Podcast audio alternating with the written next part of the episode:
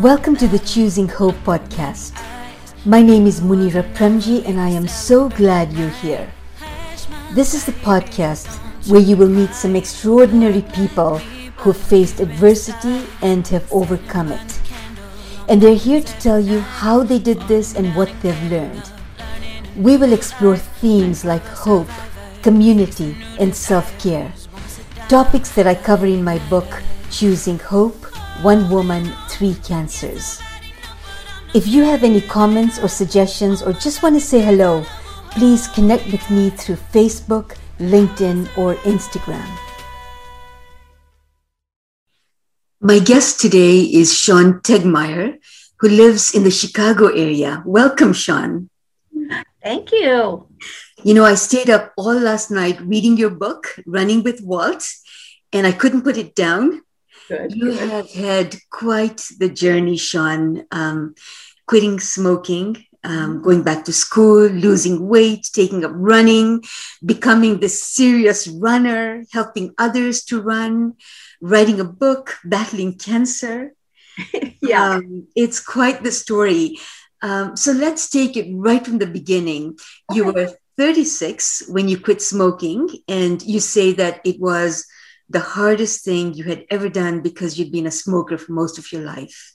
Yeah, it was. It was um yeah, I was 36 and I all of a sudden one day I just had this crazy I just smelled myself out of the blue. It was so odd.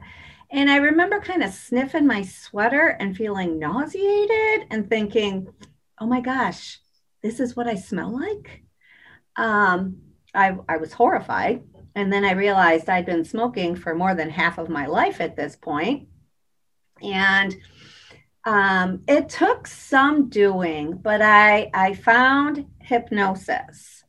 There was, um, so I went and I was hypnotized with my husband. Uh, we both went to this seminar thing. And um, uh, they gave us little tools to use, like snapping a rubber band on your hand when you felt like smoking, and just constantly telling yourself you're a very attractive, happy, healthy non smoker. So I'd walk around chanting this mantra in my head all day long. Um, and it, it eventually, you know, it worked. It was, it was so hard though. Now that worked for me, but not for my husband. Mm. But um, so yeah, so I did. Um, I was able to quit smoking through hypnosis. That's amazing. Um, you know, uh, one thing that really struck me as I was listening to your story is Charles Duhigg in his book, uh, The Power of Habit. He talks about keystone habits. And he says keystone habits are um, a habit that you you change or, or something that you uh, you do that creates a domino effect that changes every area of your life. And your smoking totally changed every area of your life didn't it? Oh my god. Yeah. In tenfold. Yeah it's it's amazing. It's absolutely amazing. It did. It's yeah from career to everything. Mm-hmm. Mm-hmm. yeah and one of the things that you write in your book is you say that if you want to quit something like smoking, and, and if you're going to give it 110% effort, you need to make it known. You, you need to make yourself accountable to people that you do not want to disappoint. How important was that for you in your journey for quitting smoking? I think it was, I think it was almost detrimental. I mean, it was, it had to be done because um, the two men that I worked for um, at the time, Bill and John, bless their little hearts, were, I would classify them as violent anti smokers. you know, they hated smoking. They probably still do to this day.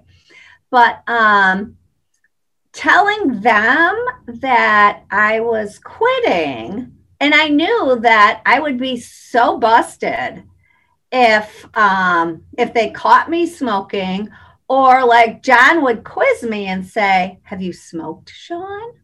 and I I knew I couldn't lie about it. You know, I just knew I couldn't lie about it. So, like, I'd think about, oh, you know, maybe I'll have a cigarette. And I think, oh gosh, John's going to ask me if I smoked, and I'm going to have to say yes. Um, my husband, still smoking, you know, he wasn't going to be too much of a help. I hate to say that. And I think at the time my kids were younger and they were just so used to seeing me smoking that it really didn't you know what i mean yes they um they were just used to it so it wasn't you know so i think that yeah when you um when you really want to do something you need somebody that you know is going to be a strong like supporter i guess right say um, whether they may know it or not, I don't think that they realized at the time that right. they were really the ones that really helped me quit smoking. And have you applied this accountability principle in everything that you do when you make a commitment? Um, I try to like, um, well, when I would, when I was going to school, when I went back to school and everything, um, I remember um, one person going, Oh, you're doing that, you know, oh, how long is this going to last or whatever? And I thought, I'm going to show you. I'm going to get this degree. you know what I mean? So, yeah, I, I think that you kind of do. Mm-hmm. And then after you, I think after you do something a couple of times like that, um, I find now that I do it more for me because I feel like, you know what, you know, you can do this. Like with the running and stuff, you know, like the long distances and stuff, it's like, do I really think I could do an ultra marathon? Well, let's just give it a whirl, you know? Right. Yeah. I, I love that attitude. You know, I just give it a whirl and doing it for me and just showing up, just showing up, right? showing up. That's the first thing. Just show up, get to the start line, whatever your start line is. You know, I think that's probably the key message I picked up from your book. I think I think the commitment I made to myself when I finally went to bed at three in the morning after finishing your book was just show up. Yeah. Yeah. That's the biggest thing. So um, quitting smoking had unintended consequences for you. It did because as I was as I quit and successfully quit, I um, was constantly, you know, thinking my little mantra: I'm a very attractive, happy, healthy non-smoker. Um, and I should have added, I'm a very attractive, rapidly gaining weight happy, healthy non smoker. Um, because in my head, I was a non smoker, so I was healthy. Um, but I think with the whole mouth fixation, the oral fixation, I was eating more. Um, and when I smoked, I, I really didn't eat a whole lot. And I was rather thin at the time, but not a healthy thin. You know what I mean? Right. Yeah. Um, what do they call it? Skinny fat, you know, no muscle, no, just kind of thin. Um, and I was just eating, I had no portion control whatsoever. And I do admit I still do suffer from that today. Put a bag of cookies in front of me and it's all over. But um, I would eat like, you know, oh, pretzels, they're good for me. Oh, maybe not the whole bag of pretzels, you know? Mm-hmm. Um, and just cookies in general are a real bad downfall for me. Right. So you know your trigger. Oh my gosh, you know, they're crazy. So I was gaining weight without really acknowledging it. You know, I, I was like, no, nope, no, I'm not doing it. You know, they're cutting clothes smaller these days. The scale is wrong. um, the camera adds 10 pounds. Oh, these days I think it's adding 20, you know. And then um, I saw a picture. I still remember that. I was making a collage for my son's soccer team. Um, and I was weeding through all these pictures and I saw this picture of a woman from the back. And I thought, oh, that's the car wash we were just at last week. Oh, that I, I was the adult in charge of that. And um, I think that's my t shirt and my shorts and my hair, but that can't possibly be me. And it dawned on me that it was and I like when I realized I smelled so bad as an ashtray, I realized that I was just, I had gained like 40 plus pounds over three, over like a three year time period. It is strange, isn't it? How you had gained all that weight and didn't even realize it until you saw yourself in this picture that you couldn't recognize. Yeah. And so that's when you joined Weight Watchers. Yeah. learned about 20 chews per bite. yes, yes, yes. Tell us, tell us about your experience with Weight Watchers. Um, you know, Weight Watchers, it's it's around and periodically I'll hop on the program. Um, I honestly believe that that is the best weight loss program out there um, because it really teaches you how your lifestyle, how you can go to the grocery store. It's not like, well, you have to eat our foods and this and that. And it incorporates, you know, activity in there and this and that. So I'm I'm a huge fan of Weight Watchers. Um, and I yeah, I I really enjoyed going to the meetings. I mean, at first it's horrifying, you know. Um, you know, climbing up on that scale, you're like, oh gosh, here we go, you know. Right. But um I I just really enjoyed it. And there were times when I think oh I'm not going to go you know i know i ate way too much pizza and cookies this week. And and i understand when people um you know they'll start something and they're doing really good for a month or so. And then they you know they have you know a bad week or something and they're like oh my gosh okay. Well that's it. It's all over. I'm done. This isn't working for me. And i remember i skipped like two weeks in a row because it was december um like with Christmas parties, and both of my boys have birthdays in December. And I was like, oh, I, yeah, I'm going to go and I'm going to, you know, my, the scale's going to be back up again. And I just had to tell myself, you know, after two weeks of just being like a little glutton, I, I said, you have to go. Just face the music. you have done this to yourself. You're just going to go and get back on that scale. And you're not, nobody else is going to care except for you. You know, nobody's going to yell at me or kick me out of the club or anything. They're just going to go, okay, you're up, you know, or whatever. Um, so I think that that's really important for people to know that just because you feel like you failed, because I felt like I failed, I'm like, oh my gosh, I've totally failed Weight Watchers. I'm like, no, you didn't fail Weight Watchers. You just took a little reprieve. You had a little eating breakdown and just get back up there. Just get back to that starting line, you know? Um, and show up. Yeah, show up, see what damage you've done to yourself, and go from there. And be kind to yourself. And be kind to yourself. It's like, you know what? It's not a big deal. It's the holidays. You had two birthdays in here, you had Christmas cookies all over the place. Right. Um, you know, give yourself a little bit of forgiveness. Yeah, just don't give up. Just don't give up. Don't go, okay, well, I guess I'll just continue to eat cookies till I'm blue in the face. Yeah.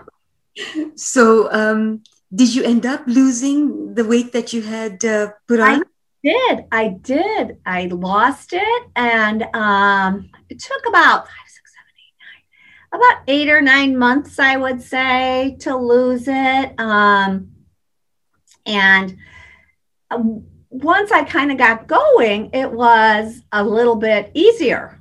You know, I mean, it became more because you're in more of a, you know, a pattern or, you know, schedule for eating or whatever. You know, you kind of know what's good for you and what's not good for you. And yeah. So another thing that I'm picking up from what you're saying, Sean, is the importance of uh, successes along the way. Because yeah. it it a lot easier for you to to want to stick with the goal when there are successes but but and, and you need to give yourself time to get those successes, the eight or nine months. Right. the weight or right. Yeah. Time with smoking. Yeah. Yeah yeah everything everything and i think in today's world everybody um, not everybody but i know a lot of people um, are very much interested in instant gratification mm-hmm. you know um, like after i lost after i lost my weight and you know started exercising and stuff a lot of the people that i worked with because i wasn't training or anything at that time i was you know in my little cube job and a lot of the girls were like, Oh, you know, how do you do this? You know, and I said, Well, you know, diet, you know, you know, just what you're eating and stuff. And yeah, some of them would try it and they, you know, do like two or three weeks and they're like, I only lost like three pounds. And I'm like, well, hey, that's great. And they'd hop on these one things where they'd go and get these shots and they wouldn't be eating all day, you know, right. because they just wanted something, you know, well, I want to lose 10 pounds a week. And I'm like, oh, that's not going to happen very well. Or if you do, if you do run into one of those programs, which I mean, they are out there, it's not going to stay. It's not sustainable. It's not sustainable. You can't do that, you know, taking these pills and whatnot. Yeah. So you've quit smoking and you are feeling, starting to feel really great about yourself and you're feeling invincible. And so mm-hmm. you decide to go back to school. yeah, yeah. And you so like, yeah. So like while I was doing that, I thought, oh, I think I could go to school. So I did. And actually, like after I quit smoking, um, before the weight gain, I went back to school and um, got um, my ended up I got my associate's degree in computer science. Well, during that time, um, I, I, I'm not good with computers. and I remember taking a programming class, and I remember just sitting in front of the computer going, I, I don't know, and just eating peanut M&Ms like there was no tomorrow, you know. So that was um, like it was kind of like going to school and then realizing all this and joining Weight Watchers all at the same time for that first um, degree that I received. And after that, um, like right around that same time is when um, I met my friend Walt, who had started running. Now, Walt, um, Walt's oldest son and my oldest son were friends. They were in fifth grade at the time. They're 32 now, so it's been a while. But we were on the same travel soccer team. And when families are on travel teams, anybody that has been on travel teams, you spend, uh, you know, you spend every single weekend with these different families, and they become your like your extended family. And Walt had started running and would talk about running like nonstop. And his wife, Laura, was, she's like, you know, I, I'm done listening to this. And so I would just kind of listen and I'd be like, mm-hmm, that's great. Uh huh. That's nice. And I, I was just too polite to, to say I'm not the least bit interested. But um, so I had been kind of doing a little bit of walking. That was like my very first type of exercise with one of the other soccer moms that lived in the neighborhood. We would walk early in the morning. And one day after we, you know, she went her way and I went mine, I thought, I, I think I'm going to try to run home. It was a whole block and a half. I made about a half a block, about collapsed in somebody's front yard, gasping desperately for breath. And I thought, this is the stupidest thing I've ever done in my life. And uh, the next day, I tried it again and I just kept doing it um, under the cloak of darkness, of course. I didn't want anybody to see me running. but so I really, I, I found that I really enjoyed running at that mm-hmm. point. Mm-hmm. You know, um, this brings back some memories for me. Uh, when I was going to university, I had a friend, um, Shamim, who was a runner and I thought, you know what, maybe I can give this a try. And I tried it once. Sean, I tried it once. And like you, I was gasping. Yeah. this is not for me. There are runners and then there are non-runners and i'm a non-runner. And you know i never ever ran again. But after reading your book i'm feeling so inspired that i feel like i just want to run like 10 minutes. That's all i want to do. I, I don't want to do what you've done and we'll, we'll get into that in a moment. But i uh, what is it about you that made you want to continue running the next day and the day after and the day after even though it was painful? You know, that is such a great question. And I I honestly don't know. I don't know why I did that. I think like maybe after I picked myself up and slogged my way home, um, I kind of thought, maybe maybe i kind of thought well maybe that felt kind of good. You know what i mean? Like you know your heart rate's going and i felt like i was getting maybe a little bit more than i was from the walking. And um i don't know i just kind of kept going with it. So i was starting to read articles about it you know i'd look up articles and think the breathing was the hardest part i think you know, getting the breathing done. And that's what I, because I work with a lot of new runners.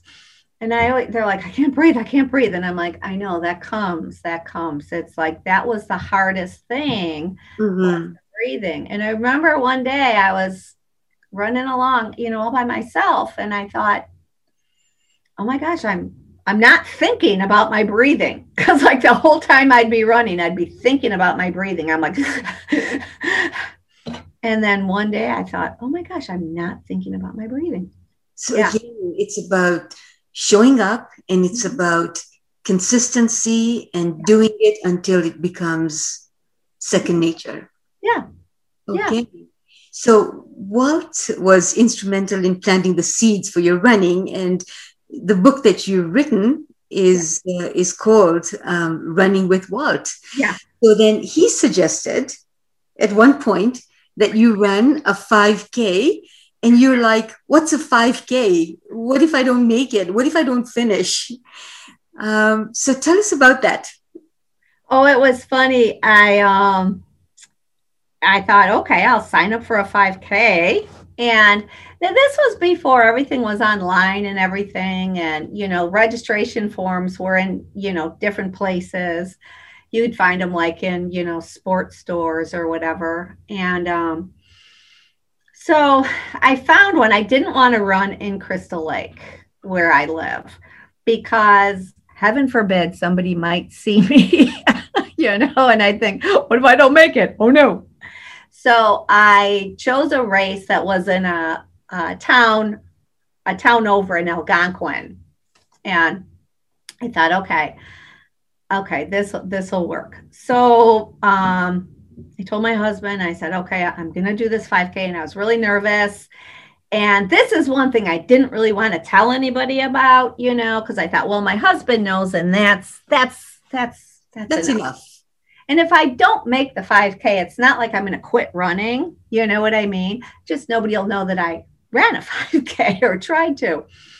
So I um I really laugh now because I put on, you know, it was cold. So I put on, you know, those long cotton tube socks, remember, with the stripes on the top. I put a pair of those on. And then I had a pair of sweatpants on, regular sweatpants.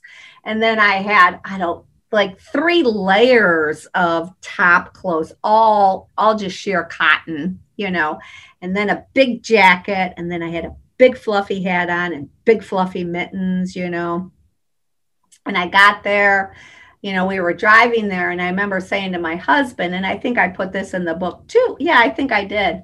Um, we're driving there, and I think my boys were in the back seat, and um, I was so nervous. And I said, um, "What? What if I? What if I don't make it? What's going to happen?" And my husband, he he was smoking, of course. He just he just blows a puff of smoke out the window and looks at me and goes, "So you walk?" and I went, you can walk during these things. You know what I mean? I seriously did not know how they operated. I was like, you can walk? And he's like, well, I would think you could, you know. So sure enough, we got there, and then you get your T-shirt, your long sleeve T-shirt, which of course I had to put on top of all the other clothes I had on. And you know, started at the starting line, and it was an out and back where we ran to a certain point and then turned around and came back. And yeah, I I was just going along, and I you know, I made it. I remember walking up, like there was a hill at the end. And I remember like going up the hill and I'm thinking, I'm not going to make it. I'm not going to make it. And this woman came up behind me and she's like, come on, come on. We got this. We got this. And I'm like, okay, okay. you know. And yeah, I I ended up finishing and it was just so so exciting it was just amazing. And I'm like, okay. And then you get all these little treats in the goodie bag. You know, you got your t shirt and you've got like little chapsticks and all kinds of little goodies. So I'm like, okay, I need to do this again, you know? Yeah. Well, yeah. what did you learn about yourself in that moment when you crossed the finish line? You know, you just want to cry because you're just, it's just overwhelming. It's like, I did this I actually did this. It, it, the feeling is just so you're just so proud of yourself. Um, now, like um, when we do half marathons, especially because of you know the multiple myeloma and everything, I don't, I can't run quite like I used to. But when I do run um, and we finish races, I, I get really choked up again. And I'm just, all I can say is thank you. Thank you for letting me cross another finish line. And you've written in your book that when you cross the finish line, for you, it's never about winning.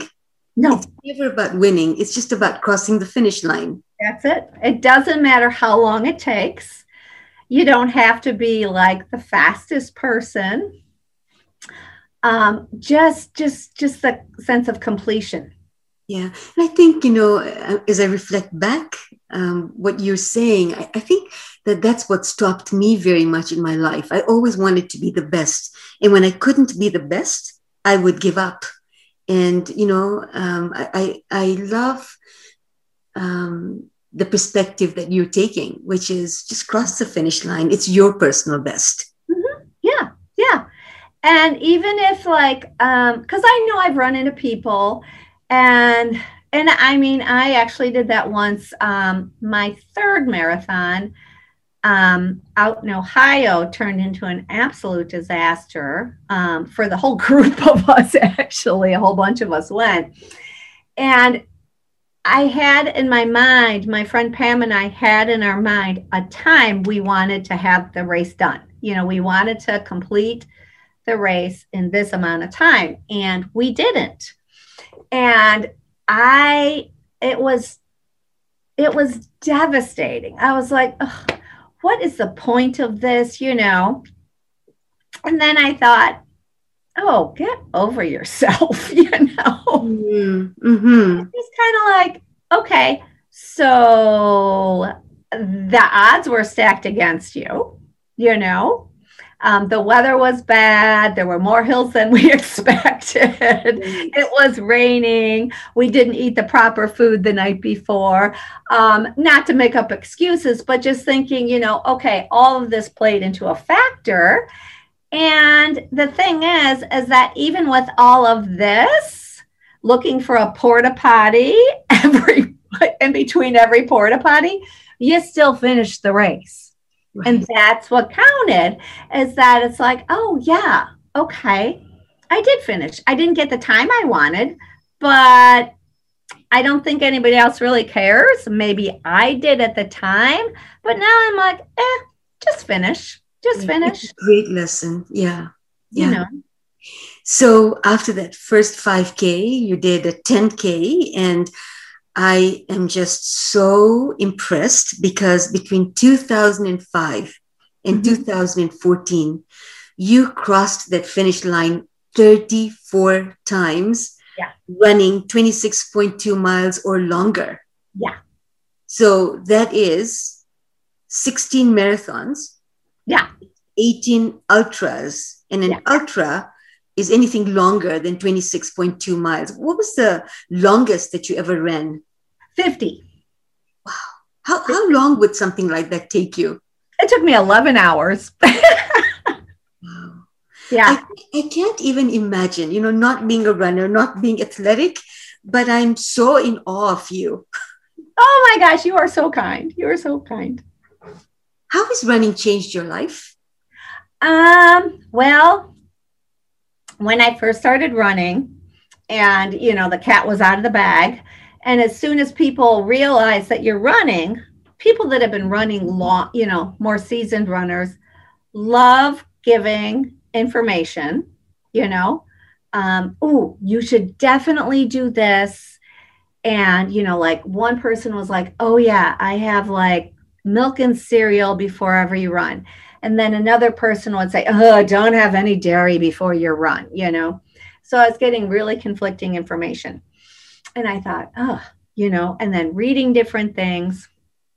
And I thought, maybe I'll maybe I'll just see what um, what kind of classes are at the college to help me. So I found exercise science one at um, our local community college, McHenry County College, and I enrolled in that class along with another class that you had to take in order to take exercise science. You know, one of those prerequisites. And um, I found I found, I just loved the class. I loved the instructor, and um, you know, so I took the next class after that, exercise science two, and um, you know they it was a, cert, a certificate program which i didn't really realize when i had signed up for it where you take like you know i don't know 15 or so classes whatever it was um, in order to get the fitness certificate which i really didn't know about or have any interest in. Um, but you know the instructors would say okay who's here to be a personal trainer? And um, i think i was the only one not raising their hand because i'm like I'm a little old to be a personal trainer, and who's going to listen to an old mom? You know what I mean? um, so anyway, I kept I kept just taking the classes and going along with all these people, and it was um, as I got closer toward the end there, I thought, I I think I might be able to be a personal trainer you know not not full time maybe just like a little bit on the side here and there. Maybe i could train a couple people here and there. And then um, i had to do an internship program which i was able to set up with um, my friend pam who owns the local the running depot here in crystal lake which is a specialty shoe store. And they have running groups and stuff like that and she sponsors a lot of the races, you know, um, all that stuff. And so she and I, and then my classmate Alicia, who's run like she's run most of our, we've run most of our ultras together. Um, we, uh, Alicia and I created a I can run a half marathon program. Um, and that was our internship. So we ran that through the summer. We had eight ladies that joined the program, and um, all summer we ran with them, sent them emails, you know, had little seminars for them on eating and yoga and stretching and stre- strength training, and that pretty much wrapped up the class. Then I ended up working for Pam, the half marathon program went so well. And then I went and I studied for and I got my national certification through the National Academy of Sports Medicine, where I'm certified through. And I thought, oh, maybe, okay, I'm going to try to work part time in a gym. So I got a job, you know, at one of the um, local gyms, and I'm still actually. Oh, before, before you talk about that, tell the story of uh, uh, your friend who gave you the intention stone. Oh yeah. Nikki, yeah. She um she was in one of our half marathon programs. So we were walking and talking and I was telling her I said, "I don't know if I can do this or not, you know. I don't know if I'm ready. I don't know." And then um so afterwards like after the marathon, and we all got home, she had made me, um, she had gotten a rock, a little stone, and she had painted it. And um, she had wrote full-time personal trainer on it. And I said, okay, what, what do I do with this? And she said, you just keep it close to you. You just keep it. And when you go in and you're doing your interviews and stuff like that, she goes, you just keep it in your pocket and hold on to it and just keep mm-hmm. thinking, full time personal trainer, full time personal trainer. This is my intent. This is my intention is to be a full time personal trainer. And it worked. And I still have that stone. That's amazing. So, what is it about being a personal trainer that really calls to you? I just love it. Um, I love working with people. I love seeing um, just you know them reach their goals um, and most of my clients i've been working with for years and it's like it's like they're good friends now you know and you catch up and a lot of them are like you're kind of like a therapist too you know i tell mm-hmm. you things that i don't tell anybody else which is it's it's just it's just i just thoroughly enjoy it it's like I, a trusted relationship, a privileged relationship. But there's yeah. something about helping others that brings you a lot of joy. Yes, it does. It really does. Mm-hmm. I don't I don't know what it is. Um, and I don't know if everybody has that, but I remember one time I was running a marathon. I was running the Twin Cities Marathon, and um, I had really trained hard for it. Um, and I, I thought I'm because I rarely run by myself. And I thought I'm gonna, I'm just gonna run this by myself and see what I can do. And I got to the halfway mark and I was like, ah, this is so awesome. And at around, I think mile 20, maybe, I started feeling really sick, like I was gonna throw up or something. And I thought, oh man, these next six miles are going to be so hard. And I remember just kind of running along, going, I wish I had my friends with me right now, but I'm running by myself. And I ran across a woman who was kind of in the same boat I was, I'll say. She was just kind of dragging herself along, but she she was crying. And I'm like, okay, what's the matter? And she's like, this is so hard. I don't like it. And I'm like, okay, we're going to do this because I think we had like three miles left at that point. You know, I had gotten through three miles. And so she and I kind of stuck together. And it was so funny, like me just trying to convince her that we could do this. I kind of forgot about throwing up because I was like, oh, I have to help this person, you know? Mm. So we got across the finish line together and, you know, she turned and she's like, Oh my gosh, thank you so much. You really helped me. And I'm like, That's really great, but I got to go throw up now. you know? Wow. But again, the, the value of friendships and connections. Yeah. Yeah. Even people you don't know. Yeah.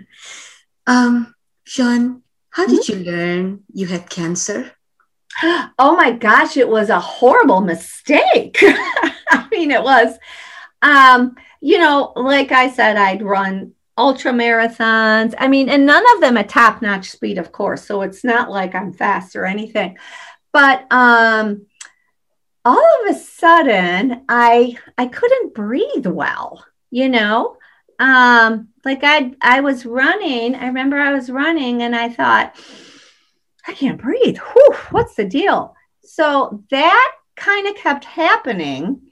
And I thought, oh, I must have um, some kind of allergy or something, you know. So I had gone to the doctor and they gave me a little puffer thing. And that didn't really help. And I was really, I thought, okay, I really need to try to increase my cardio. And I would, I was taking high intensity classes. Um, which I had been taking. So it wasn't, but they were getting worse. Like I'd have to stop. And one of the instructors, she was a friend of mine, and she'd be like, What is going on? And I'm like, I, I don't know. You know, I just feel like I'm having a heart attack right now. Um, so I just couldn't run. Um, so I had kind of like, all right, I guess I'm not running. Um, so when you are running and training for marathons and stuff, you tend not to donate blood. Um, and since I wasn't running, I got a email that said, "Oh, we're doing blood drive," and I thought, "Oh, well, at least I can go donate blood," you know. So I went to go donate blood, and um, they, you know, do the little finger prick, and they said, "Oh, yeah, your iron is low," and I'm like, "Okay." And she goes, "Well, let's run this again." I said, okay. So she went and brought somebody else and they did it again and they go, no, you're, yeah, no, it's low. And so then I thought, okay, they'll probably tell me to eat steak or something, you know. And um, a nurse came over and they got out a binder. And I'm like, why are they getting out a binder? This is kind of frightening and they said okay well your your iron hemoglobin is like at a 7 and i said okay that didn't mean anything to me whatsoever. And they took a courtesy tube and brought it to their lab and then called me the next day and said yeah you have really low you need to go see your doctor.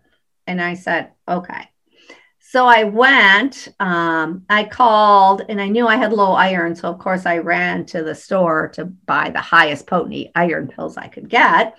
And I went and saw my doctor, and she had my results. And then she ran some more, and she said, You know, um, if your vitals weren't as good as they are, I would be sending you for a blood transfusion. And I went, What?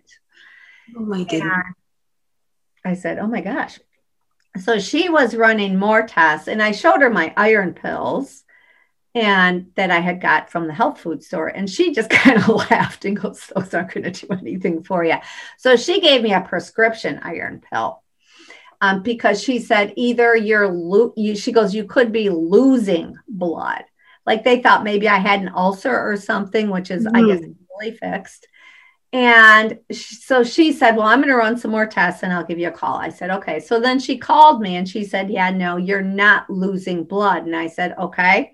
So what are we doing? And she said, Well, I'm going to send you to a hematologist because we're beyond my scope of practice now. And I said, Okay. So she gave me a name and a phone number of somebody. And um, I called them and, um, I almost fell off my chair when they said North Shore Oncology because I thought, I don't need an oncologist. I need a hematologist, you know? Right, right. And um, the doctor that it was like the main guy in the practice, he was not available for like a couple of weeks, I guess. And she said, So the gal said, this was either on a Monday or a Tuesday when I was making the appointment. And she said, Well, you're going to see um, Dr. Chunduri on Thursday at two o'clock or whatever. And I, you know, your first thought is, Well, I don't want to see that guy. I want to see the guy I'm supposed to see, you know? And so my husband and I went and um yeah he he uh, i love the guy. He's still my oncologist. I see him all the time. We're like buddies now. Um, but when he told me that it was literally shocking. So i found out through not being able to breathe and having uh, being anemic basically not realizing it. Mm-hmm. Mm-hmm. so it was multiple myeloma and yeah you were diagnosed about five years ago. Actually, five years ago yesterday. Yes, exactly. And uh, I, I thought it was so great in your book where you talk about how now um, when you run, because you've continued to run and walk, mm-hmm. that when you cross the finish line and you get a medal, you give it to your doctor. Yep. Yep. I do. I do. And, and we, um, your yeah. goal is to give him one medal a year. Yes, yes. And the, the support from your community when they found out you had myeloma was overwhelming, wasn't it? Oh my gosh. I I literally couldn't believe it. I couldn't believe it. Um, my friend, the one that owns the store, Pam, um, and my another good friend of mine, um, Diane, who Diane I met through, she joined one of the half marathon programs, and um, she's like one of my best friends. The two of them um, put together a 5K for um, for multiple myeloma. And, you know, they said either you can, you know, donate to the family or you can donate to the foundation, you know. And I, I the whole courtyard was filled with people. Just yeah, runners from your old programs, former co-workers, current co-workers, training clients, classmates from high school. Everybody showed up. You had an army behind you. It, it was it was absolutely incredible. Absolutely. Yeah. It was, yeah. You can, you can see you're tearing up. Yeah, it um, was, yeah. How are you doing today, Sean? Um, how are you doing today, and what are you hopeful for? I I am feeling good these days. Um, I like um, we discussed um, a little bit ago. Um, I think before we were taping, I I am still in treatment, um, which I will I guess be in for the rest of my life, which is fine. Um, every 28 days, I go and I have a drip um, of this stuff called Dara something or another. And then I'm on a chemo drug, um, Pomalyst, 21 days on, seven days off. Um, I mean, I feel I feel good. I feel fine. Um, you know, I'm still training people. Um, and I I'm part of a running group. Um, it's it, um, the Ornery Mule Racing, um, which is it's out of Crystal Lake here, but Michelle Hartwig, she's the founder of it. It's literally all throughout the United States.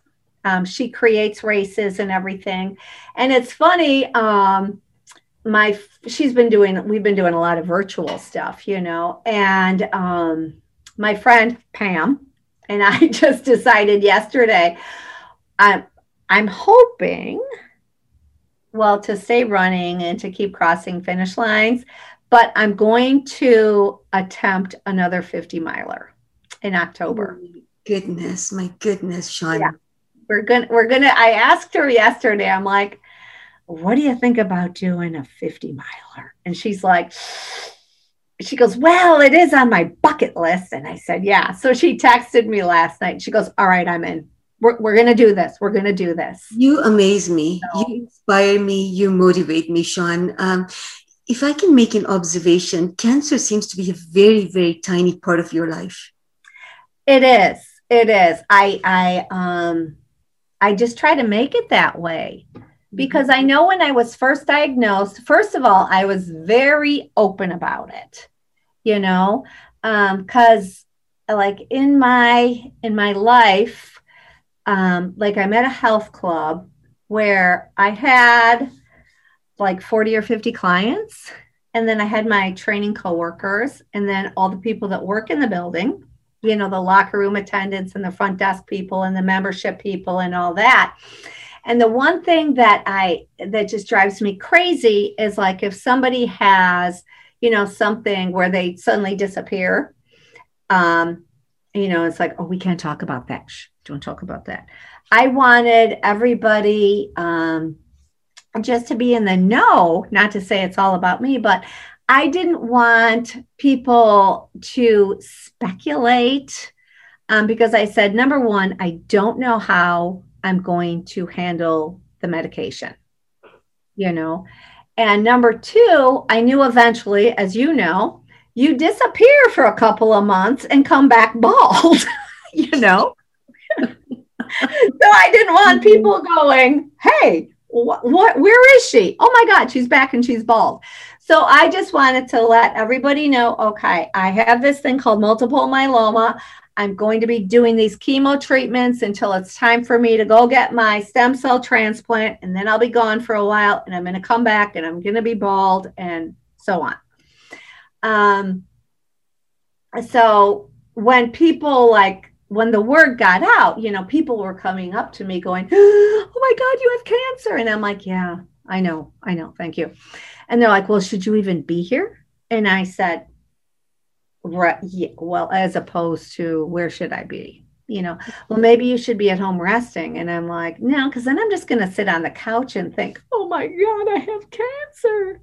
So I, uh, my goal was to work up until the day I went to the hospital. Mm. And my last day at work was May 31st, and I went to the hospital June 1st. Incredible. I so resonate with everything that you're saying and the reactions from folks. Um, good on you. Good on you for um, uh, for making the, the, the decision on, on how you were going to tell people and how you were going to manage through this process. So you're currently working on your second book, Running for Chunduri. Yes. And um, you end your first book by saying there's always something good out there for you. You just need to find it. And Sean, through your life, your actions, the choices you've made, um, you you live that. You live that that there is always good out there and we need to look for it. Thank you for being on the show today and for being a magnificent you. I can't thank you enough for inviting me and reading my reading my book. um, actually, where can people find your book? Oh, okay. They can find it on Amazon. Mm-hmm. Okay. Or my website, which is my name, Sean Tegmeyer dot com. Mm-hmm. And yep. I will be sure to put that information in the in the show notes. Oh, thank you. Thank you again, and I wish you so much luck in your uh, in your lofty goal to to do another fifty. That's incredible. That's that. Yeah, do the 50 miles and finish my second book. Those are my goals for this year. Okay, you got it. I know you got it. Oh, it, you know, it has been such a pleasure. It has been such a pleasure chatting with you. Take good care. Oh my gosh, you do the same. And I'll be following you on Facebook. I have been. if you have enjoyed today's show, click the subscribe button so you don't miss an episode. Share the podcast with others. And if you want to help this podcast grow, please rate and review it on Apple Podcasts so more listeners tune into it. It really helps. In the meantime, whatever you're doing, wherever you are, choose hope. How will you choose hope today?